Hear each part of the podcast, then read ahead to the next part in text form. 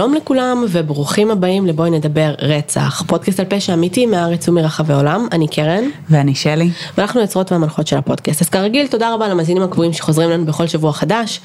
ברוכים הבאים אה, למאזינים החדשים, הגעתם לפודקאסט אה, באווירת סלון קזואלית, אנחנו לא בסלון היום אמנם. אה, כשבעצם כל פעם מישהי מאיתנו מביאה- מביאה איזשהו קשר שמעניין אותה. ואנחנו מדברות עליו, היום אה, הוא יום קצת יוצא דופן, אנחנו אה, אחרי סיור במכון לרפואה משפטית ואנחנו כאן, אה, שזה מטורף, אה, והיום זה באמת פרק מאוד מיוחד, כי יש לנו גם אורחת מאוד מיוחדת. אה, היום אנחנו נמצאות עם אה, נורית בובליל, שהיא מנהלת אגף המעבדות במרכז הלאומי לרפואה משפטית, כולל את מעבדת ה-DNA. ונורית נראה לי שתתחילי, תציגי את עצמך, תספרי לנו קצת. אז קודם כל אה, ברוכות הבאות תודה. במכון לרפואה משפטית. אה, זה באמת אה, נחמד לזכות בהזדמנות הזאת קצת להציג אולי את המכון לרפואה משפטית, את אגף המעבדות, את מה שאנחנו עושים. אז קודם כל המכון לרפואה משפטית הוא מה שנודע בציבור כאבו כביר. כן, הרבה אנשים מכירים אותו כמכון הפתולוגי באבו כביר, אז המכון הזה הוא. הוא אחד המקומות הכי מעניינים בארץ, ודאי למי שחובב אה, אה, סיפורי פשע, חקירות ומדעים פורנזיים, זה בעצם המכון היחידי היום בארץ, שמכיל חלק של בעצם עבודת הרופאים המשפטיים, שאמונים על אה, תהליך של ביצוע נתיחות שלאחר המוות, אה, קביעת סיבת המוות, אה, ולכן המקום הזה בעצם מנקז אליו את כל המקרים שבהם יש מצב שבו יש הימצאות של גופת אדם, של מנוח, ויש שאלה, מה קרה לו? מה קרה לו, מי היה מעורב באירוע הזה. ואז המכון בעצם מתחלק בשני הכובעים שלו, אחד לרופאים המשפטיים שעושים את העבודה ואת הטיפול מול אה, גופת המנוח עצמו, ולאגף המעבדות שנותן את השירות שהוא למעשה מאחורי הקלעים, מאחורי הקלעים של מאחורי הקלעים, אה, לדעת מה קרה, אה, איך זה קרה. והמעבדת ה-DNA שאנחנו, היא למעשה גם היא המעבדה היחידה היום בשירות הציבורי שנותנת את המענה לסוגיות שקשורות לתחום הזה של DNA אה, בתחום הפלילי. אה, ומה שאנחנו מטפלים פה, רוב העבודה שלנו היא בבדיקה של אה, מוצגים בתיקי רצח. המילה מוצג מגלמת בעצם, הכוונה היא לאיזשהו חפץ, בדרך כלל זה חפץ, שיש לגביו שאלה, מי נגע בו, מי היה שם. זה יכול להיות ברמה של כוס שנמצאה בזירת עבירה ורוצים לדעת מי שתה ממנה. זה יכול להיות אה, בדגימה של אה, מי נמצא על הבגדים, אה, נעליים, מי חבש את הקסדה, יש עד ראייה שראה שהתוקף אחרי הירי זרק את הקסדה על הפח. ואז מוציאים את הקסדה מהפח, מביאים אלינו ואנחנו מנסים לראות, להגיע באמצעות ה-DNA לשאלה באמת מי נמצא שם. עכשיו זאת עבודה מורכבת, היא כוללת הרבה מאוד היבטים. ואני מניחה שנוכל, אה, מה שנקרא, לפרק אותם לאט לאט. אז ספרי לנו קודם קצת על עצמך, אה, איך הגעת בכלל לתחום הזה, כמה זמן את עוסקת בו. אז אה, אני הגעתי לתחום, אני חושבת שקודם כל אני באמת באמת זכיתי לעבוד כאן. זכיתי כי זה היה סוג של חלום גם בתור ילדה מאוד צעירה. אני זוכרת את המשיכה, זה עניין אותי, זה סקרן אותי, נורא נורא רציתי לדעת אה, איך, מה זה גופה, איך היא נראית, על הגוף האדם. בוא נדבר על זה רגע. כן. לא, לא רציתי. לראות, לא רציתי לראות איך גופה, אבל אני זוכרת את עצמי בכיתה ה' נגיד, ו', אני זוכרת, אני ממש יש לי זיכרון שאבא שלי היה חוזר נורא מאוחר הביתה, והוא היה מביא איתו את העיתון, שזה כבר, העיתון כבר פג תוקפו, זה כבר היה נגיד תשע בערב או שמונה נגיד, והייתי יושבת מסתכלת, והעין הייתה נמשכת, נגיד לכתבה היה מקרה רצח, וכאילו בדקו שהוא מת מסיבה כזאת וכזאת, ואני ממש זוכרת שהייתי אומרת לעצמי, איך הם ידעו? איך הם יודעים? הוא מת, איך הם ידעו? עכשיו זו תקופה שלא הייתה, כן, זה לא CSI וכאלה שזה כן. מאוד נפוץ, זה היה מאוד מאוד כזה, אה, מאוד חסוי, וזה מאוד עניין אותי. אה, במהלך הלימודים לא חשבתי בכיוון, זאת אומרת אני הלכתי ללמוד ביולוגיה כי זה הדבר היחידי שעניין אותי באמת, ובמהלך התואר, עכשיו תראו מה זה התנגשות העולמות, כן? אני במשך עשר שנים, מתואר ראשון עד סוף הדוקטורט כמעט, עבדתי בספארי. כמדריכה. בספארי. אני גרה ברמת גן, ואני גרה לא רחוק מהספארי, ועבדתי כמדריכה בספארי. ושנים מצד אחד החלום הזה שאני אומר תמיד משטרה, חקירה, זיהוי פלילי מעניין. ואז יום אחד הייתי בספארי בהדרכה של, אה, זו הייתה קבוצה של אה, גמלאים, הם חגגו שוטרים של תחנת, אה, של מחוז בעצם דן. הם עשו ערב פרידה מאחד החוקרים שיצא לפנסיה והם עשו אותו בספארי. ואני ככה מסתובבת איתם, מתרועעת, ועל הדרך אמרתי להם שאני ב... הייתי אז בתחילת הדוקטורט, שהיה לי חלום לעבוד אה, בזיהוי פלילי. אז הם אמרו לי, אז מה הבעיה, אנחנו יכולים, אה, אם את רוצה, נעביר את הקורות חיים שלך למשטרה. ואמרתי לעצמי, למה לא? עכשיו, אני הייתי בתחילת הדוקטורט, זה היה שנת 90 ו... 98, 2000, משהו כזה. ואמרתי להם, אתם יודעים מה, אני אעביר, בואו נעשה את זה. וכאילו החלום הזה התחיל להתעורר עוד פעם, ואז באמת העברתי את הקורות חיים, וקראו לי לראיון Yeah. במז"פ, כן, בירושלים. הרי כל חטיבת הזיהוי הפלילי של משטרת ישראל יושבת בירושלים, Mm-hmm. ובאתי לשם לראיון, וזה היה השנים שבהם הקימו, אה, התחילו להקים את מאגר ה-DNA הפלילי, שהיום אנחנו בעצם קולגות, שזה כן. מצחיק להסתכל על זה אחורה. הם קראו לי אז אה, לראיון, ואני זוכרת שאמרתי לעצמי, יואו, אני לא מאמינה, כאילו זה אשכרה קורה, כאילו הנה זה קורה, הנה אני מתקרבת לתחום הזה, והם הסבירו לי שמאגר ה-DNA וחשודים, ו-DNA, אמרתי לעצמי, זה בול, בול, בול, זה בול, אני, זה בשבילי, אבל היו שתי בעיות, אחת זה ש... אה, גם המבנה היה קלסטרופובי כזה, אז המז"פ היה נורא נמוך, ואמרתי לעצמי, יואו, איזה פ... אין חלונות, אין זה, מה, מה זה מלחיץ? והבעיה היותר גדולה, שהייתי בתחילת הדוקטורט, ולא התחשק לי, כאילו לעצוב את הדוקטורט עכשיו, זה היה נראה לי לא חכם. אמרתי לעצמי, לא, זה לא חכם, תגמרי את הדוקטורט, וכאילו, אולי אחר כך. ואני זוכרת שחזרתי לרמת גן, ואמרתי לעצמי, יאללה, איזה סתומת, כאילו, הייתה לך הזדמנות. עכשיו אמרת לא. וזה ישב לי, ישב לי, ישב לי, וכשסיימתי את הדוקטורט, ממש הייתי בחופשת לידה עם הבת שלי הבכורה, ו... וקיבלתי טלפון מהמכון לרפואה משפטית, שבדיוק גייסו, היה תקן פנוי, והקורות חיים שלי עברו. מהמז"פ לכאן, כי בסוף אנחנו קולגות. ובאתי לראיון, והראיון הראשון היה בחדר הזה, הוא היה יא. מעוצב קצת אחרת, ובחוץ ישבה גיסתי עם התינוקת שעוד. ינקה, כן, שאמרה עליה. וכשנכנסתי כאן בשער, אמרתי לעצמי, זה זה. עכשיו אני מפה, אני לא מוציאים אותי מפה. אני לא יוציאו אותי מפה. וזה, מהחדר. כן. כן, אז לא הייתי בחדר הזה, לא הייתי בתור מנהלת, ואז אני באמת, אה, וזהו, התחלתי לעבוד במעבדה, עבדתי תשע שנים, ואז אה, בשנת 2014, ככה, 13, גם סוג של איזה, גם משבר אישי, גם תחושה של אה, צריך רגע לעשות משהו אחר בחיים. למרות שאין ספק שהתחום הזה הוא שלי, זה, זה אני, זה מתאים, זה בשבילי. החלטתי לעזוב, גם רציתי קצת לראות איך החיים, איך נראים החיים, בלי מסגרות כל כך קשוחות שמחזיקות אותך תמיד. אוקיי. כי היה צבא, ואחר כך היה, ותמיד שיחקתי כדורסל, ולימודים אקדמיים, ואז עובדת מדינה, וכאילו אתה תמיד סגור בתוך מסגרות, ואמרתי לעצמי, זה חייב להיפרץ, ועזבתי. אה, עבדתי ארבע שנים כעצמאית, שזו חוויה מאוד מעניינת, וגם כיפית, וטובה. גם לראות את המערכת הזאת, את המערכת, אנחנו עובדים כל הזמן עם המשטרה ועם הפרקליטות. והחוויה לעבוד ארבע שנים קצת מהצד השני, לעבוד עם סנגורים ולראות את בית המשפט מהצד השני כמומחה מטעם ההגנה, זה חוויה שהיא, אני חושבת שהפכה אותי למומחית יותר טובה. ו- ואז חזרתי לפה, כי... למה בעצם? למה החלטת כן... אה, אז קודם כל הייתה דילמה מאוד קשה אם לחזור או לא. מאוד קשה, כי, כי היה לי כיף בתור עצמאית. החופש הזה שאת יכולה לעשות מה שאת רוצה בעצם, ולהיות בבית בצהריים, הבנות היו יותר קטנות, ולישון צהריים, וללכת להרצאה, ולחזור, ולייעץ. אבל האמת היא שנהיה לי משעמם קצת, כי הרגשתי שזה רק לדבר על זה. זה, אתה לא עושה את זה יותר. וגם זה עידן מאוד מאוד מעניין מבחינת ה-DNA, כי השינויים הטכנולוגיים, ששוב, בטח אולי עוד נגיע אליהם, כן. זה תחום שהוא, בטבור שלו, הוא קשור לטכנולוגיה.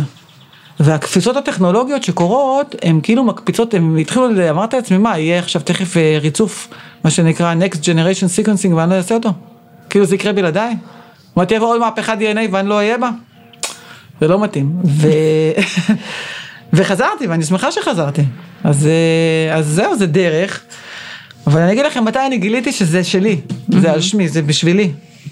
אני גיליתי רק לפני איזה שנתיים, שלוש, שיש יום, שיש בכלל יום ה-DNA הבינלאומי, למי שלא יודע, אז יש לא דבר ידעתי. כזה. אוקיי. כן, יש יום ה-DNA זה? הבינלאומי, או, הוא ב-25 לאפריל, שזה יום הולדת שלך. וזה יום הולדת שלי. מעולה. כן, ולמה 25 לאפריל? כי זה היום שבו פורסם, פורסם בעצם המאמר המכונן של מבנה ה-DNA. זאת אומרת, 25 לרביעי 1953, פורסם מבנה ה-DNA ששינה את העולם. ואני הגחתי, מה שנקרא, 20 שנה אחר כך באותו תאריך, אז... אה, לגמרי to בבקשה. be. לגמרי meant to be, כן. אז אה, זהו, אז אני פה. ואוהבת. את זה. האמת שכאילו אם כבר נכנסנו לאזור הזה, אני, אנחנו תמיד מקבלות פניות כאלה אחרי פרקים שאנחנו עושות עם אה, מומחים מכיוונים כאלה ואחרים, אז אני חייבת לשאול אם יש לנו אנשים שמאזינים עכשיו, וזה החלום שלהם גם, מה הם צריכים לעשות כדי... פגז. אז קודם כל אני אגיד לכם כמה דברים. אחד, למאזינים הצעירים יותר שיש. אז לדוגמה, אנחנו פתחנו בשנתיים האחרונות, יש לנו אפשרות נגיד אה, לשירות לאומי, אנשים שהם לא מתגייסים ועושים שירות לאומי. בשנתיים האחרונות היו כאן כמה בני שירות לאומי, האחרון שבהם, אה, הוא פשוט היה הצלחה מסחררת מבחינת התרומה שלו. למעבדה, הוא זכה עכשיו בפרס מצטיין של אה, כמו הנשיא, משהו כזה כאילו. כי אז השיל... היכולת לשלב אנשים היא, היא פגז בשבילנו, זה מאוד מעניין. עכשיו, כדי להתקבל פה לעבודה, מה שנקרא לעבודה מן המניין, אז אה, אפשר להגיע אחרי תואר ראשון, אבל אז מסלול הקידום הוא קצת אה, מוגבל, כי בסוף כדי לחתום על חוות הדעת, להיות מסוגל בסוף להפוך למומחה, שגם מגיע לבית משפט ומציג ומגן על הממצאים, אז עדיף תואר שני, זה צריך להיות משהו מתחום המדעים כלשהם, זאת אומרת משהו שקשור לתחום המדעים. אה, אבל אני חושבת שאם הגענו לסוגיה כל כך אינטימית הזאת, אז אחד הדברים שאני תמיד אומרת לאנשים צעירים, כי מגיעים לכאן, גם בתי ספר מגיעים לכאן, פתחנו מסלול אה, תיכונים, הרצאות במכון עצמו. אה, בדרך כלל למדעים, שוב פעם, לתיכונים למדעים, כי זה הכי רלוונטי. אה, לסטודנטים צעירים, אני אומרת, אתם תלכו ותלמדו משהו שהוא מעניין אתכם. אתה לא יודע איך אתה מתגלגל בחיים. נכון, חד משמעית. אתה תלמד משהו שמעניין אותך, כל החישובים, אני אלמד משהו כדי שאני אעשה ממנו כסף, זה לא רלוונטי. אני לא ידעתי שאני אגיע לדבר הזה. באמת, זה סוג של הגשמת חלום, אני לא תכננתי. כן. וכשהלכתי ללמוד ביולוגיה אמרו לי, אבל מה, את ירדתי מורה לביולוגיה? ואמרתי, אני לא יודעת. כאילו, אולי בסוף אני אהיה מורה לביולוגיה, אבל אולי יפתחו עוד דברים. אז זה, ואנשים מתגלגלים בסוף בדרך שלהם. אז אה, קורות חיים למכון לרפואה משפטית, למי שזה רלוונטי. ומי שבונה את עצמו, אז אה, כן, תואר שני במדעים, זה, זה התחלה טובה. מעולה. יאללה, אז אה, יאללה. בוא נתחיל לצלול נראה לי אה, לדברים. אה, זרקנו פה קצת נתונים בשיחה שהייתה לפני כן, כל כמה זמן מגיע תיק, וואו. איזה סוגי תיקים מגיעים לפה, אז אפשר כזה. וואו. אז אה, איזה, באיזה קצב מגיע תיק? בחודשים האחרונים יש כל יום, יש אירועי רצח בישראל. זו דינמיקה שהתפתחה, היא לא הייתה כזאת. לא, לא בקצב הזה, לא בתדירות הזאת. כן, למרות שהשנה האחרונה יש איזשהו שיא, אז אנחנו מאוד מרגישים את אנחנו זה. לא יודעים למה, כאילו, או שאנחנו יודעים, אני לא יודעת. להגיד למה, אני חושבת שזה באמת סוגיה של סוציולוגים, של כן, אנשי ברור. חברה שצריכים למפות את זה, אבל אה, האלימות היא, היא. קשה, אה, הנשק הוא זמין יותר. כן. אה, יש מקומות שלהשיג נשק זה לא סיפור, זה לא היה בעבר. האלימות היא מאוד קשה, ומקרי רצח מגיעים, ואנחנו רואים גם את הסיבות, אה, עילות למקרי רצח. אה, עילה שהייתה במגזר הבדואי לפני כבר מספר חודשים, הייתה עילת רצח על רקע זה שהכבשה של האחד היא פלשה למכלאה של הגמל. של השני, זה הספיק, זה מטורף. זה הספיק. עכשיו, ברור שזה, הבעיה היא לא הכבשה. כן, אבל המהירות שבה הפתרון מגיע בצורה של שליפה, של אה, עלה, של אה, אקדח, זה, אנחנו מאוד מרגישים את זה, וזו סוגיה שבאמת, יכול, זה משהו שיכול לפרק חברה. לא, לא התיקים, האלימות, אם זה הפתרון לכל בעיה, אז אנחנו בבעיה. אנחנו בבעיה כחברה. אמ, סוג התיקים שאנחנו מטפלים בהם, 70 אחוז בערך מהתיקים במעבדה הם אה, תיקי מה שנקרא עבירות המתה. זה תיקי רצח בעיקר. בוא נאמר, יש חלוקת עבודה שחשוב להבין, יש חלוקת עבודה בין המשטרה לבין המכון לרפואה משפטית. אה, יש מעבדה ביולוגית, מעבדת DNA של משטרת ישראל, שבה מטופלים כל המקרים שלא הסתיימו במוות. רוב העבירות הפליליות לא מסתיימות כן. במוות, הן מסתיימות בחבלות, בנזקים אחרים. אה, לכאן, בגלל שלמכון לרפואה משפטית בעצם מגיעים המנוחים, אה, הסכם העבודה או האמנה או הצורה שבה אנחנו עובדים כיום זה שהתיקים האלה מגיעים לפה, 70 אחוז בערך מההיקף של עבודת המעבדה זה תיקי רצח. אה, התיקים האלה מאוד משתנים ביניהם גם בסוג התיקים, סוג העבירות, סוג המוצגים שמגיעים לבדיקה, היקף הבדיקות שנדרש, יש תיקים שבשניים שלושה מוצגים נגמר הסיפור, יש תיקים שב-70-80 מוצגים ואנחנו עדיין לא מגיעים לאן שאנחנו צריכים. זאת אומרת הווריאציה בין התיקים היא מאוד מאוד גדולה. אה, בנוסף לתיקי, לתיקים האלו יש תיקים של אה, זיהוי של אלמונים ונעדרים. שאנחנו עושים את זה גם כשגרה. אה, גם כל יום, כל יום מגיעים למכון לרפואה משפטית אה, אלמונים, זה אומר שזה מנוחים. אה, שבעצם מתגלים, שנמצאים, הנסיבות שוב מאוד שונות, זה יכול להיות מצב אה, היותר שכיח, בוא נאמר ככה, מזג האוויר מתחמם, mm-hmm. אנשים שאיבדו את חייהם בתוך דירה נניח ולא היו בקשר עם אף אחד, תוך כמה שעות בעצם מתחיל תהליך של ריקבון שהוא הולך ומואץ, זה אומר שכשהם נמצאים אי אפשר יותר לזהות פנים. אז אלה מקרים שמגיעים לכאן ולאותו אדם יש לכאורה על פניו יש זהות משוערת. כי הוא הגיע מיעד מסוים, מדירה מסוימת, הדירה רשומה על שמו, השכנים אמרו לא ראינו אותו כמה ימים, כנראה שזה הוא. אבל אתה לא יכול להוציא תעודת פטירה לבן אדם כי כנראה שזה הוא. כן. זאת אומרת, אם מדינת ישראל מוציאה תעודת פטירה לאדם, צריך לוודא שזה הוא. וכדי לוודא שזה הוא, נדרשת בדיקה. באותם המצבים שאנחנו לא יכולים יותר, אה, זאת אומרת, לא ניתן יותר להראות פנים, mm-hmm. או שאין יותר כי תווי הפנים הושחתו, או שפשוט אתה לא רוצה להראות למשפחה, אז המכון בעצם, המכון לרפואה משפטית, חובש את הכובע שלו עם האחריות לזיהוי מדעי. וחלק מהתיקים האלה מגיעים לזיהוי ב-DNA. אה, יש מקרים שזה באמת אלמוני אמיתי, אתה לא יודע מי זה. שרידי שלד, כן? גולגולת שנמצאה, זה יכול להיות בשטח פתוח, זה יכול להיות במערה, זה, זה מקרים שהם קורים. ויש את השגרה של אה, תאונות דרכים נגיד קטלניות, אם הרכב עלה באש, אז לא ניתן יותר לזהות פנים. זאת אומרת, העיסוק הוא בעצם עיסוק, מעבדת DNA פורנזית, שזה בעצם מה שאנחנו עושים, היא בסופו של דבר מביאה את הנתון, את התוצאה של מיהו האדם. אז בתיקים הפליליים, השאלה הזאת נשאלת דרך המוצגים, החפצים שהיו בזירה. זה יכול להיות דגימות שהגיעו מהגוף של המעורבים, זאת אומרת, דגימה של ציפורניים, של חשוד, או דגימה מציפורניים של קורבן, כן, של מנוח. יכול להיות שמשם תצא תמונה שתעניין אותנו לדעת מי נמצא שם, מאיברי מין, מחללי גוף שונים. אז בין אם זה לצורך פלילי ובין אם זה לזיהוי של אלמונים, המעבדה בעצם יודעת לקחת חומר ביולוגי, וחלק מההתמחות של מעבדה כמו שלנו, שזה מאוד ייחודי לעולם הזה של המעבדות, זה איך להגיע לחומר הגלם. כי במעבדות קליניות בעצם רגילות, כשאתה הולך לקופת חולים, כן, או בית חולים, אז לוקחים דגימת דם, ולוקחים דגימה, כן, יכול להיות מהפה, יכול להיות דגימת דם, ובזה זה נגמר. כאן, שאתה מקבל לדוגמה אבן או סלע, בסדר? שהוא מכוסה בדם לצורך העניין. או יש דגימה מעמוד, שרואים שהחשוד בצילומי אה, מצלמות אבטחה, רואים שהחשוד, נגיד היה מקרה של רצח בחניון של איזשהו בניין, רואים את החשוד נשען על הקיר.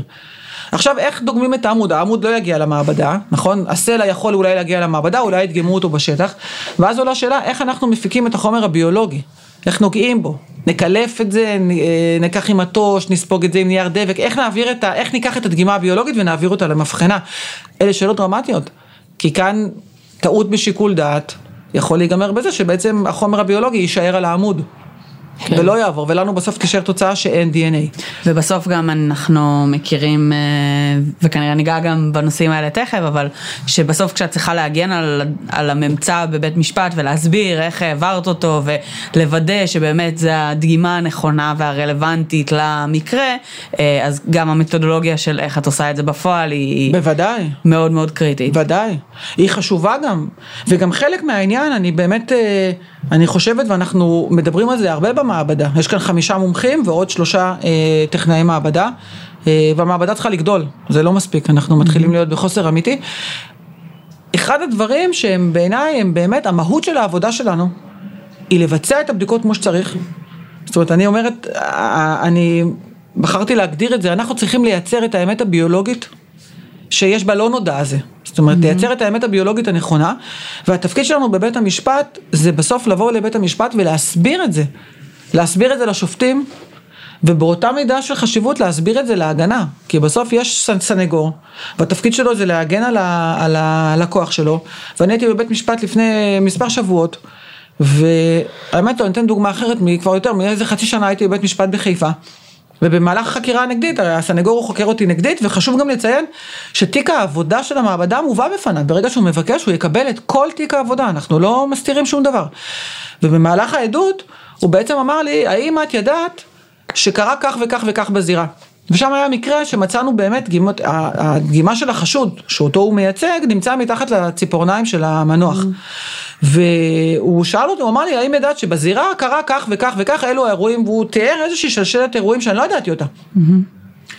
והוא אמר לי, האם זה משנה? האם עכשיו, שאני מספר לך את זה, האם זה משנה עכשיו? אז אמרתי, תראה, את התוצאה שהתקבלה, זה לא משנה. אבל מה שכרגע, מה שאתה מספר, בהנחה שבאמת זה נכון, ובית המשפט בסוף מקבל את כל התמונה, אני לא אמורה לדעת את כל התמונה של האירוע.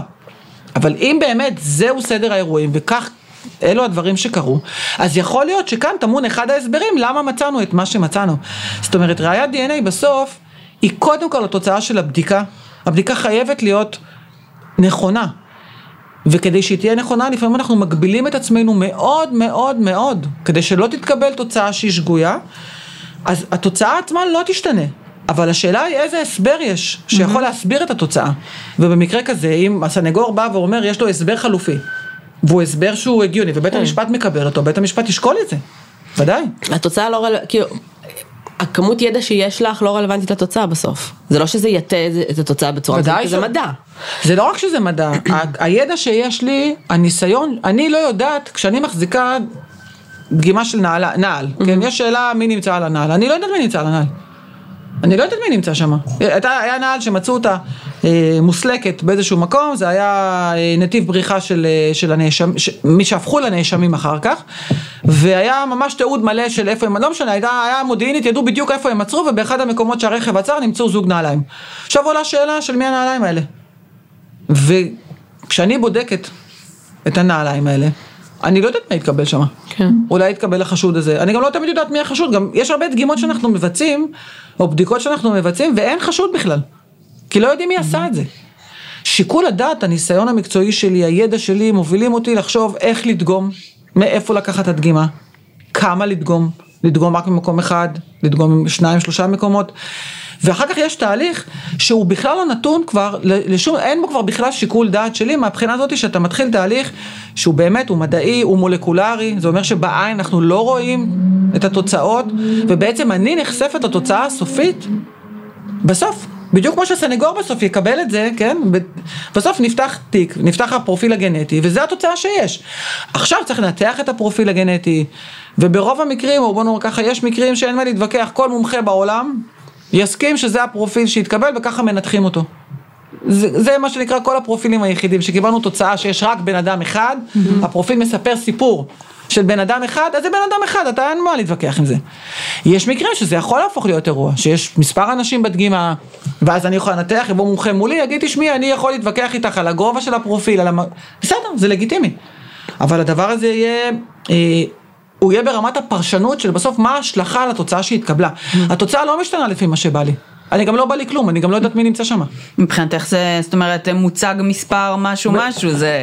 זה לא, זה לא מוצג משהו, זה לא מוצג מספר משהו משהו מבחינה זאת שאני לא יודעת מה הקונטקסט שלו ומאיפה הוא הגיע ומה המשמעות כן, שלו, אבל- אבל אני, אני, לי יכול להיות איזשהו עניין שזה יהיה בן אדם כזה או אחר, ונניח שאני נורא רוצה שזה יהיה אחותי. אני בא לי שהפרופיל יצא של אחותי, כי זה מה שנורא בא לי. אז מה? חוץ מלקחת DNA של אחותי ולשתול בתוך המוצג, כדי לקבל אותו אחר כך, אין פעולה שאתה יכול לעשות כדי לקבל את מה שאתה רוצה. אין דבר כזה. אתה פשוט לוקח משהו, ומה שמתקבל זה מה שיש. אתה רק צריך לוודא שהתהליך שדרכו התוצאה התקבלה הוא תקין. וזה עולם שלם. זה עולם שלם ומורכב על איך מוודאים שתוצאה שהיא unknown. אתה לא יודע מה הולך להתקבל, איך אתה מוודא שהתהליך יהיה תקין, כדי שהתוצאה תוכל באמת, תוכל להראות שהיא תקינה. זה לא מספיק לבוא ולהגיד, חבר'ה, תסמכו עליי, אני יודעת לעבוד, זה לא עובד ככה.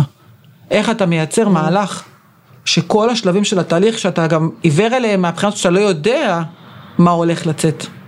איך אתה מצליח, מצליח לשקף, וזה חלק באמת מה שמעבדה אה, שהיא מוסמכת עושה, להראות את כל שלבי העבודה, את כל רמות הבקרה שבאות ואומרות, אם התמרור הזה היה תקין, וזה תקין, וזה תקין, וזה תקין, וזה תקין, אז התוצאה היא תקינה. עכשיו נדבר ברמת המשמעות של מה התוצאה הזאת אומרת. שזה בעצם שילוב גם של אה, תהליכי עבודה. אה, וגם של בעצם, זאת אומרת, הפעולות עצמם שקורות. לדוגמה, אנחנו קודם עשינו פה סיבוב, והראית לנו, הנה החדר שבו אנחנו עושים אה, בדיקות אה, אה, מולקולריות, והנה האזור שבו אנחנו דוגמים אה, אה, נכון. דגימות גדולות, זאת אומרת, יש ממש גם מתודולוגיה סביב התהליך נכון. הזה שעוזרת לנהל את הדבר הזה, לגמרי. וגם באמת סוג הבדיקות ה... אה, לגמרי. אני אתן לכם דוגמה מההרצאה שעכשיו אני מכינה אותה דווקא לכנס בחו"ל שהוזמנתי וזה מאוד משמח ככה להיות החוויה הזאתי. המשפט של אוג'י סימפסון, שהוא משפט שהצעירים אני לא יודעת כמה מכירים אותו, אבל אם יש פה גם אה, מאזינים ותיקים אז הם בוודאי מכירים את המשפט, זה אחד המשפטים הכי חשובים בהיסטוריה המודרנית ever, הפלילית, ever. כי במשפט סימפסון מה שקרה זה שהיה הר של ראיות. זה תיק, מי שלא מכיר את הסיפור, אני רק אגיד שאוג'י סימפסון היה כוכב על, כוכב, מה שנקרא סלבריטי אמריקאי על, גם ספורטאי, גם שחקן קולנוע, והוא הואשם ברצח כפול, ברצח של אשתו לשעבר ושל איזשהו ידיד שלה שהיה שם. ושם היה הר של ראיות, הייתה חומה בצורה של ראיות ב-DNA שהראתה שזה הוא. מה שנקרא בינינו, אתה צריך עשירית מזה בשביל להרשיע בן אדם בבית משפט, עשירית. תוסיף על זה מניע, תוסיף על זה היעדר אליבי, אתה שם, זה נגמר. עכשיו, חוץ מהסוגיה שהיה שם סוגיה ענקית מול חבר המושבעים וכולי, שאני לא נדבר עליה כי היא קשורה יותר לעניין הזה של הגזע והצבע וכולי, אה, של, ה, של הטענה ל- ל- להטיה. כן, עד כדי הפללה, בגלל הפללה שהוא, ממש, כן. להפללה ממש, הטענה של ההגנה הייתה שהצוות החקירה הפליל אותו בגלל שהוא שחור והם היו גזענים. כאילו ככה הם נלחמו באמת בראיות DNA שזה פשוט הושתל. כן. הם טענו, הם באו והם אמרו, הם אמרו כל ראיות ה-DNA בתיק, אהה. הם או מזוהמות, או בכוונה, ב- בהפללה אמיתית, והם הביאו כמה הוכחות פה ושם, והם שמטו את הקרקע מתחת לכל המערך הזה, זאת אומרת שהם באו ואמרו, בחזרה לחדרים שדיברנו על הפרדה בחדרים, היה, הם הצליחו להביא עדות של מומחה, אנחנו מדברים על שנת 94, כן, 95, מומחה במעבדה, שהעיד שבמהלך הזמן שהוא ביצע את הבדיקות במעבדה, הוא גילה שהכפפה שלו מכוסה בדם מבחוץ. ואז הוא אמר, כשגיליתי את זה, החלפתי את הכפפות. עכשיו, זה דבר שהוא... הוא לא יעלה על הדעת. כן. כי במעבדה פורנזית אין לך דם נוזלי. אין דם נוזלי, זה לא קופת חולים שאתה לוקח, אתה לוקח דמים ואתה, אין דם נוזלי. אם יש חפץ עם דם, זה חפץ שהדם מוספג עליו. זה שמיכה, זה קסדה, זה סכין, זה חולצה, זה בג, לא משנה. אין דם נוזלי. אז מאיפה אתה מוכתם בדם נוזלי? ואז הם אמרו לו מאיפה? אז הוא אמר, אני דגמתי את הדגימת דם שהביאו ממנו. הרי מאודים סיסון לקחו בתחנת משטרה דגימת דם. אז הם באו ואמרו, חבר'ה, אנחנו נסביר לכם מה קרה פה, כן? אני שם את הכובע של הסנגורים, הם אמרו להם מושבעים, חבר'ה, it is very simple, כן, אין בעיה. הוא החזיק את המבחנה של אוג'י, הוא בעצמו אומר, הדם הזה נגע בו מבחוץ, הוא בעצמו אומר, זה יכול להיות. כל מה שהוא נגע בו אחר כך, החתים בו, הנה. זה ההסבר, זה למה אוג'י סימפסון נמצא בדגימות. עכשיו, אתה יכול לבוא ולהגיד, אני לא משתכנע כל כך מהר, אני צריך עוד לבדוק את הדבר הזה. אבל אם אתה רוצה להשתכנע בזה, אז אתה אומר, בבקשה, נגמר הסיפור, נכון. that's it. היום לדוגמה, מאז הרבה שנים, מאז המשפט הזה וחלק מהשינויים שחלו בתוך המעבדות היום, החלל, החדר שבו בודקים דגימות כאלה שהם דם נוזלי, שהגיעו במקרה שלנו מחדרי הנתיחה. כי המנוח עובר נניח נתיחה או נלקחת דגימת דם, זה באמת דם נוזלי, כמו בקופת חולים. זה נמצא בחדר שלא נוגע, כן? אין שום מגע, גם אין דלת משותפת, גם אין קיר משותף. בין החדר הזה, שבו הדגימות האלה מטופלות, לבין החדר שבו מתקבלים ונבדקים המוצגים, הקסדה, המטוש. לכן אם הסנגור יבוא ויגיד לי, אני חושב שאת התבלבלת, כן? כן. את מצאת את הלקוח שלי, כי את דגמת ככה וככה, אני אגיד לו, אדוני, זו מציאות שלא קיימת, היא לא קיימת. אז זה הכל תהליכי עבודה, את אמרת את זה. גם ללכת ו- לדגום אה, עם כפפות את אוג'ה סימפסון ואז לא להחליף כפפות ללכת אה, להמשיך לעשות את העבודה שלך זה גם שם היה. סיפור, כי הם הוכיחו שכשהם לקחו לו את הדגימה של או.ג'יי סימפסון, אז הוא הגיע לתחנת המשטרה ב-LAPD והם לקחו את הדגימה. והחוקר קיבל את הדגימה, זה היה מבחנה עם דם, זה דם נוזלי, זה כאילו, זה כמו חומר נפץ, מבחינת DNA זה מקור לזיהום הכי גדול שאתה יכול לדמיין. כן. עכשיו על פניו אתה צריך לקחת את הדגימה הזאת ולנסוע למעבדה ולהפקיד את זה במעבדה ושם לשמור את זה בתנאים הסטריליים. מה שהם עשו, הוא לקח את המבחנה הזאת, הוא שם אותה בכיס, החוקר, ונסע לזירת הפשע כי זה היה באותו יום שבו הם אספו את המוצגים. והוא כל היום מסתובב עם זה בכיס, זאת אומרת כן. הוא היה בזירת, הפ... בזירת האירוע, בזמן שאוספים מוצגים עם חומר נפץ בתיק. עכשיו, בינינו מה שנקרא, זה חמור מאוד, זה גרוע מאוד, כן. אבל כל זמן שזה היה סגור זה לא דלף. אז זה לא שבאמת, עצם זה שנכנס, זה לא כן. פצצה שבאמת התפוצצה. מה באה ההגנה ואמרה?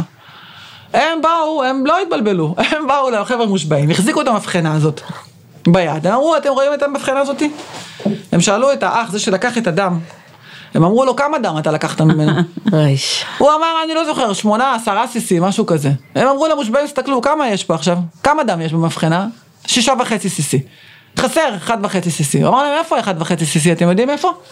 הם שמו את זה על השער. השתילו, כן. הם השתילו את זה. עכשיו זה מספיק. עצם ההיתכנות היא מספיקה. נכון. עכשיו פה זה לא חבר'ה מושבעים בישראל, נכון. והשופטים לא קונים כל כך מהר, כן, כל מיני טענות כאלה, אבל כדי שלא תהיה טענה, שלא יהיה היתכנות בכלל, תהליכי העבודה הם מאוד מאוד סדורים, מה כן ומה, אתה בכלל מונע את השיח הזה שבכלל לא ייוולד, אתה לא צריך להסביר אחר כך כלום. אז uh, הנושא הזה הוא דרמטי. אז באמת, כאילו מבן אדם שמסתכל מבחוץ שלא מכיר את התחום, זה נורא קל, נגיד במקרה של אוג'ה סימפסון עם המבחנה, זה נורא קל גם להגיד, אוקיי, אז אתה, יש פה איזושהי רשלנות כאילו של השוטר הזה, למה שאני פשוט לא אחשוב שבאופן כללי נכון. רשלנות בקייס הזה? חד משמעית. אז גם בארץ, ברגע שמישהו טיפה סוטה מהנהלים, אז איך אני יכול לסמוך בכלל אה, על שאר האנשים? קודם כל זה נכון באופן כללי לגבי החיים עצמם. מה שאת אמרת עכשיו, מה שקרה בחוכמה רבה, אם אני אגלה שבבנק נוהגים לעשות משהו, אז מבחינתי כל הבנקים, הם- נכון? אני הייתי פעם בהרצאה, פעם, פעם, פעם, לפני כבר הרבה שנים, הייתי בהרצאה, היה איזה 400 מורים. מורים למדעים, עשו להם איזה כנס כזה, ואני באתי מאוד רגשת, וככה איך שהתחילה ההרצאה, אה, אחד הנוכחים אמר לי, תגידי, אמר לי, אה, את המכון לרפואה משפטית, נכון? אתם ככה, יש לכם סיפורים, ככה, ככה, אני לא סומך עליכם. עכשיו, לך תתחיל עם זה, מה, מה אני אגיד? תסמוך עליי. אל תסמוך, אל תסמוך עליי, זה בעיה, זה, זה, אז אמרנו, תראה, לחלק מהדברים האלה שאתה זורק ככה, יש הסברים, יש דברים שחקרו, יש הרבה דברים שתיקנו אותם, אנחנו לא באותה מציאות. אמר, לא, אתם ככה וככה. עכשיו, הסתכלתי אמרתי לו, תשמע, קודם כל, כל אחד יחשוב מה שהוא רוצה. אתה לא יכול, זה בסדר גמור. זה בסדר, אני לא צריכה לשכנע פה, מי שלא רוצה לא ישוכנע. אני אומרת שהדברים השתנו ככה וככה. אמרתי לו, אבל הקלות הזאת, כן, שבו את, אתה אומר, לא, כולם ככה, אתם ככה, אני לא סומך עליכם. אמרתי לו, אם אני הייתי צריכה להסתכל על מה שנכתב על מערכת החינוך בארץ, נכון. כן, אז הייתי אומרת עליכם, אתם, כולכם, נכון, אבל לא, זה לא עובד ככה. זאת אומרת, יש איזה מקום שאדם מבוגר צריך לעשות איזה סינון. עכשיו, בוודאי, שאם יש רשלנות שהיא עמוקה, מה, גם מה זה רשלנות? מה ההבדל בין רשלנות לבין טעות? טעות זה אומר, טעויות קורות. כי אנחנו עובדים ויש טעויות, יכולות לקרות טעויות. השאלה איך מייצרים מציאות שגם אם יש טעות, היא לא הופכת לאסון. היא לא מובילה להרשעה של אדם חף מפשע. כן. שאם יש טעות, אתה מגלה את הטעות. אתה יודע לנטר אותה, אתה יודע לזהות שהיא קרתה. עכשיו, יש המון מנגנונים, לדוגמה, אחד המנגנונים הכי חשובים בעניין הזה, כל פרופיל גנטי שנוצר במעבדה, כל פרופיל גנטי, לא משנה אם הוא בתיק פלילי, אם הוא בזיהוי של אלמונים, אם הוא בתיק אבהות, לא משנה, כל פרופיל גנטי, מהרגע שהוא נוצר, ברגע שהוא נוצר, לפני שהוא עובר הטמעה, כן, לתוך תהליכי עבודה, לתוך התיקים, לניתוח, לאנליזות, הוא עובר קודם כל השוואה עם כל העובדים של המעבדה, כל העובדים של המכון, כל העובדים, טכנאים שנוגעים כאן בציוד, מנקים שמגיעים למעבדה, אדם שמגיע לכאן, לא משנה לאיזה צורך, תיקח ממנו דגימה והוא ייכנס. זאת אומרת, אם כי האפשרות הכי מיידית בעצם לזיהום, זה נקרא זיהום. בעצם נוצר DNA שלא היה אמור להיות במוצג, והוא נוצר בגללנו. אנחנו נדע את זה באותו רגע, כי המערכת תגיד לי, גברת, יש לך פה. עכשיו, זה, זה לא קורה הרבה, כן? זה לא דבר שקורה. הוא יכול, זה לא שהוא לא קורה בכלל, יכול לקרות, הוא לא קורה הרבה. הוא לא קורה הרבה כי אתה עם חלוק, כי אתה עם כפפות, כי אתה עם מסכה, כי אתה ככה, כי אתה ככה, כי אתה ככה. כי אנשים לא מורשים לא יכולים להיכנס לפה, זאת אומרת, אז יש הרבה מנגנונים שמונעים את מה שאתה לא רוצה שיקרה, אבל עלול לקרות. יש הרבה מנגנונים שיודעים לזהות שאם זה כבר קרה, אז תדע שזה קרה. ולכן, זה לא עניין של רשלנות, אז יכולה להיות טעות ונגלה את הטעות והטעות תדווח דרך אגב, גם כשיש, אם יש טעות ואנחנו נטפל בה ואנחנו נסדר, היא תהיה מאוד שקופה. היה לנו מקרה לפני כמה זמן של טעות, שלא ניתן היה להציל את הדגימות, לא ניתן היה. זה אירוע די חריג, אבל זה קשור למכשיר. לא, את הדגימות הספציפיות האלה, ידענו שזה קורה. דיווחנו את זה בחוות הדעת, כתבנו, הייתה תקלה, והדגימות האלה לא יכולות להיבדק. זה שקוף, אתה לא מסתיר את זה, אין מה להסתיר. וזה חלק מהחוסן, גם שלנו ש- כ- כעובדים בתוך התחום הזה, לבוא ולהגיד, אני, וזה משהו שאני רוצה להנחיל אותו גם, אנחנו מנחילים אותו לעובדים כאן. אנחנו הולכים מאוד אה, בבטחה לבית משפט. גם אם תהיה ח- אה, אה, חקירה נגדית מאוד קשוחה נניח, יכול לקרות. אני, אין לי מה להסתיר. אני באה ואני אומרת, אלה הבדיקות, זה הרציונל, זה שיקול הדעת, אלה התוצאות, אם הייתה טעות, היא פה היא לפניכם. מה, זה לא, ולכן אתה לא צריך, אתה לא חי בתחושה של וואי וואי מה יהיה, מה, לא.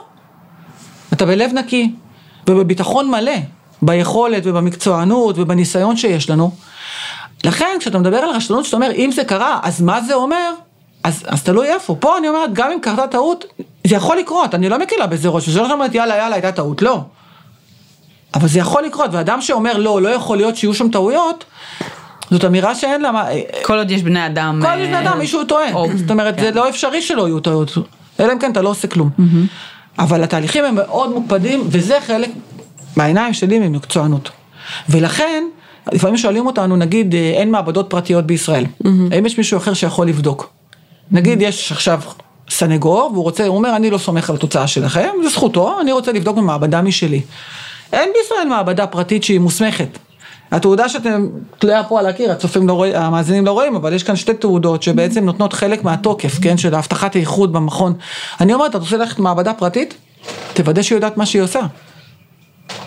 אין בעיה, אין בעיה. אני גם לפעמים אומרת, במקום להתווכח, אומרים לי, לא, זה לא התוצאה, אני לא חושב, קח את הדגימה, קח את מיצוי ה-DNA, תבדוק באיזה מעבדה שאתה רוצה. אני לא מוטרדת מזה. כי כאילו יש איזה ביטחון מאוד גדול במה שאנחנו עושים. אבל שאם יש, אבל ככל שיהיו עוד מעבדות פרטיות, אם יהיו מעבדות פרטיות, כן, שמסוגלות להגיע לאותה אה, רמה של ניסיון ואיכות, אז אין בעיה. אבל זה לא המצב בישראל, אין הרבה. וזה חלק מהקושי, מחוסר האיזון שיש היום בישראל. כן. שבעצם הסנגור, שיש לו תפקיד מאוד חשוב. אני לא מקלה בראש. והוא פוגש אותנו פעם ראשונה על דוכן העדים. זה קשור, כאילו, מנקודת מבט. של סנגור, זה זה קשוח, נכון. ראיית DNA, זו לא ראייה שאתה יכול, אה, זה לא אה, עד ראייה וזה לא הודעה אפילו, זה לא אפור, זה פשוט, זה כן, גם. זה זאת אומרת. אנחנו גם יודעים אה, מה שנקרא CSI אפקט, כאילו שהיח"צ אה, סביב כן. ראיית ה-DNA בעשורים האחרונים הוא, הוא מאוד חזק והוא גם מאוד מטה. זאת אומרת, של מי שלא מבין את לעומק את המשמעויות של ראייה, היכולת להסיק מסקנה ממה הראייה הזאת אומרת, או מה, מה אפשר לעשות איתה, היא, היא הרבה פעמים לא מדויקת ביחס לראייה עצמה. נכון, אתם נוגעות בסוגיה סופר חשובה בעיניי, ברמת לפחות הציבור שיתפוס את הדבר הזה. יש איזו תפיסה שהיא, שאומרת, אם יש ראיית DNA נגמר הסיפור. כן, אומרים לו, יש ראיית DNA, הלך עליך. זה לא עובד ככה, זה רחוק מהמציאות. זה לא רחוק כמזרח ממערב, כן? זה לא. ויש גם סיבה למה ראיית ה-DNA הפכה להיות מה שהיא הייתה. זה גם, זה לא פיקציה. אבל כאן נכנס, אה, שוב פעם, המציאות מתפצלת עכשיו להרבה מאוד סוגים של אפשרויות בתוך הדבר הזה. כי יש פה טווח של אפשרויות. או אני אגיד את זה, אולי אני אתחיל קודם ולהגיד, למה ראיית ה-DNA הפכה להיות מה שהיא הייתה? כי ראיית ה-DNA, ובצדק, ופה אי אפשר לקחת את זה ממנה, ראיית ה-DNA מבוססת, ראיית ה-DNA הפורנזית, כן? המשפטית. כן. היא מבוססת על ארבעה תחומי ידע, תחומי מדע, לא ידע, תחומים מדעיים, שכל אחד מהם בפני עצמו הוא איתן, הוא רובסטי, אתה לא יכול להזיז אותו מהידע שיש בו. הראשון, ראיית ה-DNA נשענת על הביולוגיה המולקולרית, שבעצם כוללת את רצף מבנה ה-DNA, אפיון ה-DNA, אנחנו יודעים איך ה-DNA בנוי, ואנחנו יודעים איך הוא מקודד, ואנחנו יודעים איך הוא פועל, זה דברים שאנחנו יודעים. זה אי אפשר לקחת את זה, כן, זה, מיד- זה מידע שהוא קיים מהאקדמיה בעולם ברחבי מאות שנים, והוא בכלל לא, והוא לא תלוי, והוא לא תלוי ב, בחקירה של תחנת מעלה אדומים עכשיו. אז אנחנו יודעים איך ה-DNA פועל, ואנחנו יודעים איך גנטיקה, איך הוא עובר בין, אה, במשפחה. איך הוא מורש, מהורים לילדים, מתפזר בין אחים, שושלת מיטוכונדריה, שושלת וואי, אנחנו יודעים. אנחנו, וראיית ה-DNA בתוך זה יושבת על סטטיסטיקה והסתברות, שבאה ואומרת, יש פרופיל גנטי, כמה אנשים כאלה יש. אז ה- העוגנים של הראייה הזאת זה טיל, אתה לא יכול, אין דרך לפרק את זה. אז מצד אחד אי אפשר, בשיא שלה, בקצה שלה, אי אפשר להתמודד איתה, וזו דוגמה ש... ש... אני חושב דוגמאות קיצון הן דוגמאות קיצון, כן? הן מבטאות הכי, הכי פשוט את המציאות. היה כאן מקרה לפני כמה שנים, כבר כמה שנים טובות, של אירוע של אה, אה, אונס ורצח של קטינה. והמקרה הזה בעצם היה, הוא היה בלתי נסבל מבחינת האירוע, כן? אבל מבחינת DNA, הוא סיפר את הסיפור בשתי שניות, נמצא שם דגימת זרע ונמצא הבן אדם ושלום ותודה. למה? כי הראייה עצמה היא מדעית, רובסטית, היא נותנת את המידע, מצאת את הבן אדם וכמעט אין חלופות. איזה הסבר, כן, אתה יכול לתת שיסביר את הממצא הזה ומה שנקרא לא קושר אותך לאירוע. אין, אין הסבר כזה. כן. אז בצד הזה, שבו יש לך, מה יש פה מבחינה מקצועית באירוע כזה? יש אירוע קשה מאוד, כן, אירוע שהוא קשה מאוד, אבל מבחינה מדעית יש ראייה ב-DNA שהרלוונטיות שלה לאירוע היא קריטית, זאת אומרת דגימת זרע בתוך מקרה כזה היא מספרת את הסיפור של האירוע. אז יש דגימה שהרלוונטיות שלה היא מאוד גבוהה, התוצאה שלה הייתה מאוד מובהקת, זאת אומרת יש פרופיל יחיד, בן אדם אחד, וההתאמה הסטטיסטית היא בינגו, ובזה זה נגמר. Mm-hmm. כמעט אין דרך להתמודד עם זה. מצד שני, אם ניקח עכשיו את אותו סיפור בדיוק, אותו סיפור, ראיית DNA מובהקת, אירוע של אונס ורצח, מוצאים את הבן אדם בזרע, ומשתנה רק פרמטר אחד בתוך הסיפור הזה, רק אחד. Mm-hmm. מה? הגיל. הגיל. הגיל של הקורבן הופך להיות, אני יודעת מה, אישה בת 25-30. ואז זה הסכמה. ו... אז עולה שאלה, אז המובהקות בין קיום הזרע לבין עצם הרצח הוא כבר יותר ניתן לנתק, אתה יכול לבוא ולהגיד, אולי כי יחסי, ואולי באמת זה מה שקרה גם. אני לא אמרתי את זה כסיפור בעלמא, לא, יכול להיות שזה מה שקרה, אנחנו לא יודעים, זה, זה כבר באמת תלוי, מה יהיה הסיפור. אז ראיית DNA היא בסוף, היא ראייה שיכולה להיות מאוד מוצקה. מצד אחד, ומספר את הסיפור, יכול להיות מאוד מוצקה ולא לתת כמעט שום דבר, כי באותה מידה אם זה יהיה בדל סיגריה בים, ויש לך תוצאה מדעית, יש מיליון בידי סיגריות בים, מי אמר שזה קשור לאירוע, נכון? Mm-hmm. אז השאלה איזה מידע נוסף מצטבר, ולכן הראייה היא לא סתם הפכה להיות מה שהיא הייתה, מצד שני, אני מציעה למי ש... מה שנקרא מתעניין, כן, וחובב ורוצה להחשיב את עצמו לקצת, קצת ככה, מה שנקרא מתעסק ומבין בזה, כשאומרים לי כמומחית ל-DNA, אומרים, תשמעי, יש לי תיק ראיית DNA. Mm-hmm. אתה אומר, בסדר, אז מה? בוא נתחיל לפרק. אז מה הראייה? כמה היא רלוונטית, כמה היא באמת מספרת את הסיפור. זה קסדה שראו אותך משליך, זה, זה זרע, זה, זה סתם כוס שמצאו אותה בבית קפה, אני לא יודעת. זה משהו מהבית? בני זוג גרים בבית.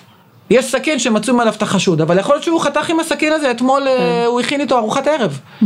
אז השאלה היא קודם כל, מה הסיפור בכלל? כי הסיפור עצמו בהתחלה שלו, האם זה אירוע שבו המוות נגרם ויש צפי או אפשרות סבירה למגע בין התוקף לקורבן, זאת אומרת דקירות, מאבק, חניקה, אלה מקרים שיש מגע הדוק. אבל אם יש ירי מרחוק, כן, הרבה אירועים בא מישהו, יורה באופנוע ומסתלק. Mm-hmm. הוא לא יימצא בזירה, אין מה לחפש אותו. אין מה לבדוק דם מהזירה, הדם זה של הקורבן, מה, את מי אתה חושב בוא נשאיר את זה לראיות הבליסטיות ו... אז זהו, אז אם ימצאו, אז פה, או הרכב מילוט, כן, כן. או את האקדח אם ימצאו, אז זאת אומרת, כשבאים ואומרים לי, שמי, יש ראיית DNA, בואי תגידי מה את אומרת עליה, זה לא אומר לי כלום שיש ראיית DNA. מה הסיפור? מה המוצג? כמה הוא רלוונטי, ואחר כך באות השאלות גם שהן יותר כבר בתוך התחום המקצועי, של באמת, אז איזה פרופיל התקבל, האם בכלל התקבלה תוצאה, תראו, יש הרבה דגימות. mm-hmm. שהן סופר חשובות, הן קריטיות, mm-hmm. ואין מספיק DNA בדגימה. אתה עושה הפקת DNA, אין מספיק DNA. תיקים קריטיים. Mm-hmm. שבא בית משפט ואומר, את, השד... היה במקרה של הפרקליט אמר לי, אני לא מגיש חוות דעת, אם אין פה תוצאה. Mm-hmm. אמרתי, אבל אין תוצאה, מה אתה רוצה שאני אעשה, שאני אייצר DNA? אין תוצאה. כשיש מעט מדי באמת חומר, את לא יכולה לתת תוצאה בכלל, או שאת יכולה באחוז ביטחון נמוך יותר? אני בעיקרון, בעיקרון, טכנית אפשר לתת באחוז ביטחון נמוך יותר, mm-hmm. אנחנו לא עושים את זה. אוקיי. Okay. אנחנו לא עושים את זה. יש איזשהו סף שקבענו, מה זה קבענו? גם חשוב לי להגיד, לא קבענו, קמתי בבוקר, אמרתי היום mm-hmm. הסף הוא ככה, מחר אני אקום אחרת. לא, זה סף שנקבע, איך, איך קובעים סף מתי ראייה היא, מתי כמות ה-DNA היא מספיקה או לא. איך קובעים דבר כזה? תחשבו, מה שנקרא זמן רגע למאזין, mm-hmm. הנבון, כן, שמאתגר את עצמו. איך אתה מחליט מתי כמות ה-DNA בדגימה היא הופכת להיות בעייתית, איך נחליט את זה? איך עושים את זה? לוקחים דגימה, לוקחים mm-hmm. דגימות, רבות, כן, לא דגימה אחת, דגימות DNA רבות, שאנחנו יודעים מה המקור שלהם, זה דגימות שיכול לקחנו מעצמנו, זה דגימות של ייחוס שיש כאן, דגימות שאנחנו יודעים מאיפה הם הגיעו, בכמות DNA מאוד גדולה וטובה, ומתחילים לקחת פחות. מוהלים את הדגימה, מפרקים אותה, מעכבים אותה, מתחילים לשחק איתה. לוקחים פחות ופחות ופחות ופחות ובודקים מה קורה. ואז אתה רואה שמכמות מסוימת ומטה, התוצאה מתקבלת באופן שהוא מאוד חלקי. שזה עוד אפשר לחיות עם זה. Mm-hmm. כי אתה אומר הפרופיל הוא הרבה אינפורמציה, גם אם נקבל חצי ממנו זה עדיין אינפורמטיבי. אבל מכמות DNA מסוימת ומטה, אתה מתחיל לקבל תוצאות שגויות. Mm-hmm. שזה יותר גרוע מאשר לא לקבל תוצאה בכלל. כן. ואז אתה אומר, אוקיי, אז אני יודעת מתי מתחילות להופיע תוצאות שגויות? קח את ה cut-off הזה, שים עליו שלוש סטיות תקן, ואתה כן. באזור שהוא בטוח. וזה- ולכן, גם אם יש לי ראייה שהיא מאוד חשובה, והיא נופלת בתוך הסף הזה, היא מתחת לסף, שבא ואומר, אני לא אבדוק אותה. טכנית, ודאי שזה אפשרי. טכנית, אני יכולה לקחת את המיצוי הזה, לשים אותו במכשיר PCR, הוא יגביר, אני יכולה לעשות את זה. אבל מה שיקרה, אני אקבל תוצאה. והתוצאה הזאת, אני לא יודע להסביר אותה. יבוא הסנגור, יגיד לי, תשמעי, זה לא הוא. אני אגיד, יכול להיות שהתוצאה הזאת שגויה. יבוא הפרקליט, יגיד לי, לא, זה כן הוא, זה כן החשוד. אני יכול להגיד, לא יכול להיות. יכול להיות, זה יכול להיות וזה יכול להיות, בשביל זה לא צריך מומחיות. והרף הזה הוא רף שהוא סטנדרט שלכם, או שהוא סטנדרט אה, של התעודות אה, היפות שעל הקיר, או... הוא סטנדרט, הוא לא, הוא, הוא לא סטנדרט מהבחינה הזאת שאף אחד לא מכתיב למעבדה מה יהיה הסף, אני מדברת עכשיו ברמה עולמית, כל מעבדות ה-DNA, הן עושות את הבדיקות האלה, בסוף כל מעבדה עושה את זה לעצמה כדי לוודא כי כי המכשור, זה קשור למכשור? קשור למכשור, קשור לערכות, איזה סוג של ערכה, כן, אחד לוקח אקמול, אחד לוקח אדוויל, הם שניהם עושים אותו דבר, אבל יש איזשהו ניואנסים בין הערכות, אז אנחנו בודקים, אז תלוי, אבל אתה רואה שעולמית, מכל המאמרים, אתה רואה שבסוף מתכנסים פחות או יותר לאותה כמות, אז אחד מגדיר את זה כ-125 פיקוגרם, אחד יגדיר כ-150 פיקוגרם, ואחד יגיד 200 פיקוגרם. אז זה כבר, עכשיו, איפה נכנסות הטכנולוגיות?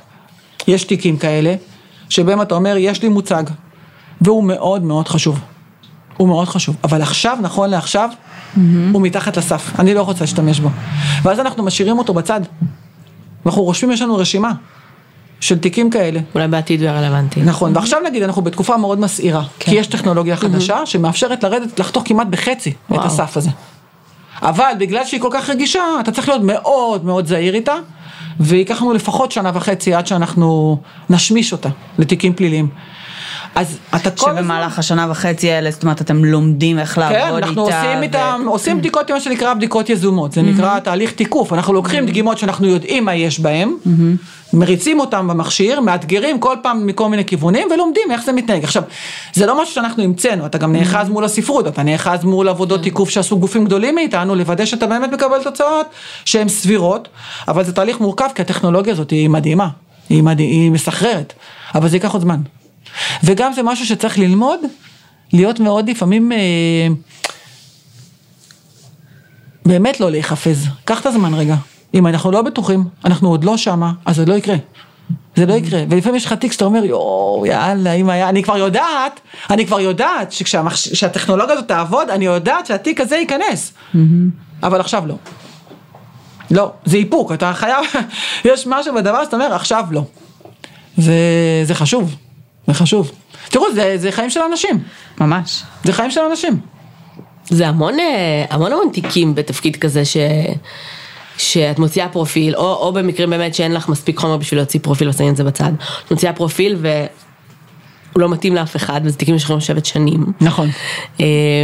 ברגע שבעצם הפרופיל, אה, במידה והוא פתאום נכנס למאגר, זה קופץ לכם? כאילו, איך זה עובד? זה קופץ למאגר. זה קופץ למאגר. כן, זה קופץ למאגר, וזה רגעים שאתה כאילו, אתה מת. הסיפור באמת של השנים האחרונות, שהוא היה רגע כזה שאתה אמר לעצמך, יא אללה, כאילו, יא אללה, איזה דבר זה.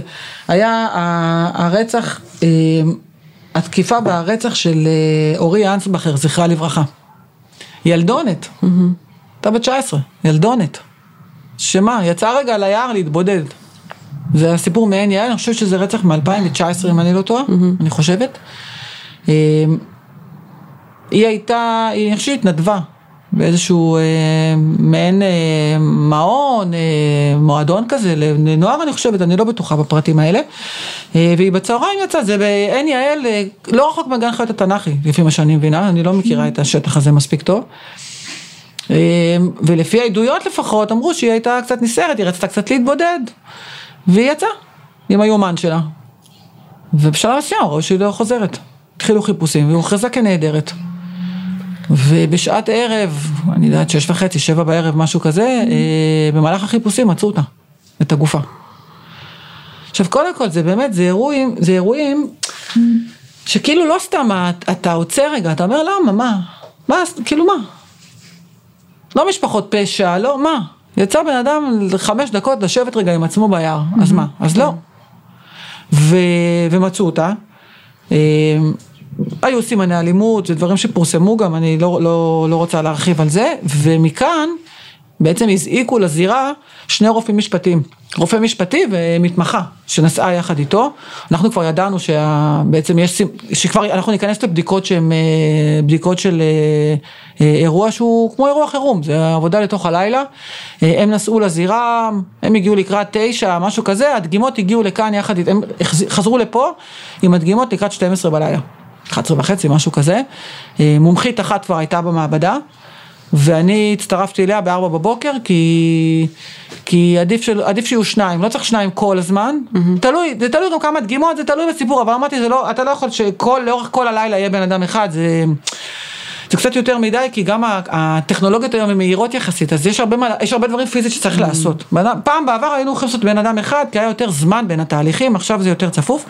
אני הגעתי לכאן בסביבות שלוש וחצי, ארבע בבוקר, והתוצאות בעצם, אה, את התוצאות קיבלנו, יש חצי דרך שבהם אנחנו רואים שיש DNA בדגימות, שזו תמיד שאלה, אולי אין מספיק DNA, אולי, אבל פה לא הייתה בעיה. ראינו שיש דגימות, וראינו גם בשלב ביניים הזה, שעוד אין תוצאה של פרופיל, אתה רק מקבל מידע שיש DNA וראינו שיש שם DNA של זכר.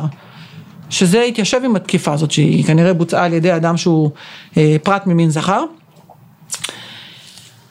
וככה כשלוח השעות כבר מתחיל יותר להתייצב, אה, כי יש הרבה פרמטרים לפעמים בדרך, לא תמיד אתה יודע מתי בדיוק, כמה זמן זה ייקח בדיוק, אבל לקראת חמש בבוקר כבר אני הייתי בקשר עם המאגר DNA, עם בעצם קולגות שלנו, במאגר ה-DNA אה, במז"פ, אמרתי להם לקראת שבע, שבע וחצי, רבע לשמונה, אנחנו נהיה עם התוצאות מוכנים. ואז יש רגע, שהוא באמת, זה גם הציפייה הזאת, זה, זה השילוב הזה של אה, קודם כל לממש את האחריות שלנו. העבודה שלנו זה, זה להוציא את התוצאה, את האמת הביולוגית שיש כאן, זה האחריות שלנו, זה התפקיד שלנו, זה מה שאנחנו צריכים לעשות. ויש את הרגעים האלה שהפרופיל פתאום הוא נוצר, אתה בסוף יושב מול המחשב. נותן רגע לאנליזה האחרונה לקרות, ומתחיל לבדוק מה קיבלת. ואז זה תהליך שאתה מתחיל לפרוט אותו, אז קודם כל אתה לא בודק מה קיבלת, קודם כל אתה בודק שכל הביקורות, בתהליך הזה הרבה ביקורות, שכל הדגימות שהן ביקורת, הן תקינות. שכל הסמנים שמראים שהתהליך הוא תקין, שהן, תק... תקינות, כי אם משהו לא תקין אז אתה לא הולך לנתח תוצאות אם משהו יכול להיות תקין. וזה מין מתח כזה שאתה אומר אתה רוצה שזה יהיה תקין, אתה רוצה שזה יהיה תקין, אתה רוצה שזה יהיה תקין, כל הרמזורים האלה תקינים, עכשיו הולכים לראות מה קיבלנו. ואז נפרס על המסך, אתה רואה אחד אחרי השני מהדגימות האלה שנלקחו, באותו פרופיל הוא מופיע פעם אחת, ומדגימה נוספת, ומדגימה שלישית, ומדגימה רביעית, וזה אותו בן אדם. ועכשיו אתה אומר, אנחנו צריכים אותו. Mm-hmm. ובשלב הזה המאגר כבר מחכים לנו. פתוח. כן, הוא כבר פתוח, המחשב פתוח. עם רפרש. הכל פתוח עכשיו, ואנחנו צריכים להעביר את הפרופיל. עכשיו בדרך כלל זאת העברה אלקטרונית, זה קבצים שאנחנו שולחים וזה לפעמים לוקח, כי לוקח זמן עד שזה עובר והשרת וכולי. אמרתי לה, טניה עזבי אותך בואי אני מקריאה, אני מקריאה בטלפון, כאילו אנחנו יושבות מקריאות בטלפון והיא מתחילה, אומרת לי שם האתר, כי הפרופיל זה אוסף של אתרים, זה 16 אתרים בגנום, היא אומרת לי D3, אני אומרת לה 15, 17, D19, 12, 15, D5, ככה, ככה, ככה, ככה, ואז היא מקריאה לי בחזרה פעם אחת לראות שכל מה שהיא הזינה זה באמת נכון, כן. שלא טעית, אתה לא רוצה לטעות בזה. והיא אמרת לי, תשלבי אצבעות, והיא לוחצת enter. ואז עוצרים נשימה. ואז אתה עוצר נשימה, כי אתה אומר, אם הוא שם, אז אתה יודע מי זה. ואם הוא לא שם, עכשיו לכו תתחילו לחפש אותו, mm. חפשו מי זה. והיא, כמה זה, דקה וחצי, והיא אומרת, יש אותו. יש. הוא במאגר. ואז אתה יודע שזה, זה כאילו זה הסתיים. האירוע הפורנזי, אני לא מדברת על ההתמודדות כן, עם כן, אירוע כזה, כן, האירוע הפורנזי, אתה אומר עכשיו הוא מסתיים, כי הם מקבלים, כי עכשיו המאגר יוציא את ההודעה מי זה, והיחידה המטפלת תקבל את זה, וכוחות הביטחון יקבלו אותו, ובערב הוא נעצר. ובערב הוא נעצר. זה אירוע שהסתיים תוך, מבחינה פורנזית, הוא תוך, אה, בוא נאמר 12 שעות הוא הסתיים. וואו. שזה כאילו מטורף. עכשיו בלי מאגר אין אפשרות כזאת, mm-hmm. בלי עבודה טובה על הדגימות אתה לא מגיע לזה, בלי מערך מאוד מיומן, שבאמת יודע מה שהוא עושה וגם יש משהו ברגעים האלה, אתה בא לעבוד. כשאנחנו מגיעים לכאן לעבוד, זה יכול להיות בלילות, זה יכול להיות בשבת, תלוי. תלוי מה קורה, אבל זה יכול להיות הרבה שעות, זה יכול להיות פחות שעות, זה היה האירוע של אלעד. ה- אתם זוכרות את הפיגוע שהיה באלעד? שני המחבלים היו בבריחה במשך, ש- בעצם מיום חמישי בלילה נתפסו בראשון. אני חושב, כן, כי שבת עוד עבדנו. זה אירוע שהמעבדה עובדת, אנחנו עובדים בתורנויות, כי כל הזמן בחיפושים הם מביאים עוד דגימות משטח שונה ורוצים לדעת האם באמת זה מקרב או לא. כן.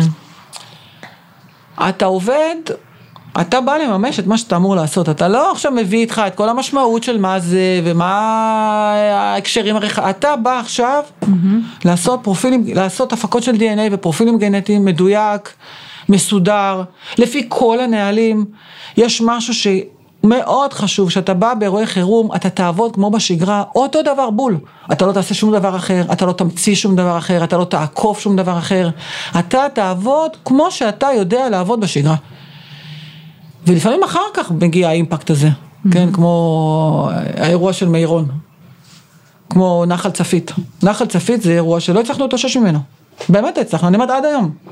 כאילו עד היום הוא, יש אירועים שהם כאילו הם הולכים איתך. אתה לא מסוגל להשתחרר מהם. אתה כאילו, עשינו את העבודה, אבל האימפקט הוא כל כך גדול, וזאת באמת שאלה לפעמים. איך, איך לנטרל את זה, איך כאילו לבוא אחר כך, זה, זה קשוח. אבל כשאתה עובד, אתה, אתה באת לעבוד. זאת אומרת, אתה לא, אין מקום, אתה לא יכול גם להכיל את הדואליות הזאת, כן. את, הצ- את הסבל והקושי וגם לעבוד, זה לא עובד. חד משמעית. כן, ו, ולכן לפעמים, זה קשה מאוד שהמשפחות פה, זה, זה משהו שהוא בלתי אפשרי. זה בדרך כלל בזיהויים, לא בפלילי. כשהמשפחות פה, אתה רואה אותם, אתה שומע אותם. כן. אז, אה, ולכן חלק מהעניין באמת להגן על, עלינו, להגן על העובדים, זה, זה פשוט להרחיק אותם קצת, כי אתה לא מסוגל. כי אתה יודע שעולמם כאילו נגמר עכשיו. אז זה קשוח. אבל אני באמת חושב, אני לא חושבת, אנחנו יודעים מה שאנחנו עושים. פשוט הצוותים בישראל הם גם פה, גם עם הזאפ, אנחנו צוותים מיומנים. יש הרבה ניסיון, יש הרבה ידע. אמ, ואני חושבת שמה שמשותף לכל מי שעובד כאן, במכון בכלל לרפואה משפטית, גם הצוותים, גם כמובן הרופאים, טכנאי נתיחה, גם מזכירות, כן, אנשי קבלת נפטרים, זה עבודה שהיא מטורפת, זה כל היום מול המשפחות, מול האמבולנסים, יש משהו שאתה מחויב לדבר עצמו. כאילו זכינו לעבוד במקצוע, כאילו בא לי להגיד שהוא חשוב, אבל יש מלא מקצועות שהם חשובים. הוא מהדהד, כן, הוא, הוא, הוא קשוח, כי, כי באמת הוא על התפר הזה, אתה פוגש את האנשים, אתה גם לא פוגש אותם רוב הזמן. זאת אומרת, רוב האנשים אה, שאנחנו, בעצם כאילו, אני באה להגיד שאנחנו עוזרים להם, בזיהוי, בפלילי, הם לא מכירים אותך. הם לא יכירו אותנו בחיים גם. הם לא צריכים להכיר אותנו. הם לא אמורים להכיר אותנו. אתה לא מקבל את האימפקט בחזרה מזה, פשוט אתה יודע שאתה עוזר להם. אתה יודע שהמשפחה הזאת תקבל, היום הוא יזוהה. כן, אותם אנשים שמגיעים והם הם באמת, הם כאילו, אדם שאיבד מישהו קרוב משפחה, לא משנה על איזה רקע. עכשיו, במיידי הוא איבד אותו. הרי איזה מקרים מגיעים לכאן? אנשים שקמו בבוקר והלכו לעבודה. ללימודים, כן? אף אחד לא ציפה שהוא ימצא את היום שלו שהם מגיעים לכאן. אז אה, אנחנו נעצור כאן, ונשמח שתצטרפו אלינו לחלק ב', אה, לפרק השני עם אה, נורית בובליל, דוקטור נורית בובליל, מנהלת אגף מעבדות אה, במרכז הלאומי לרפואה משפטית, משרד הבריאות.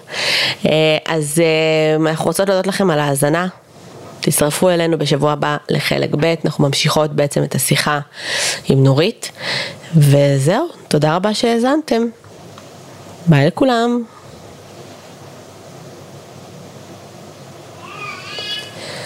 זהו.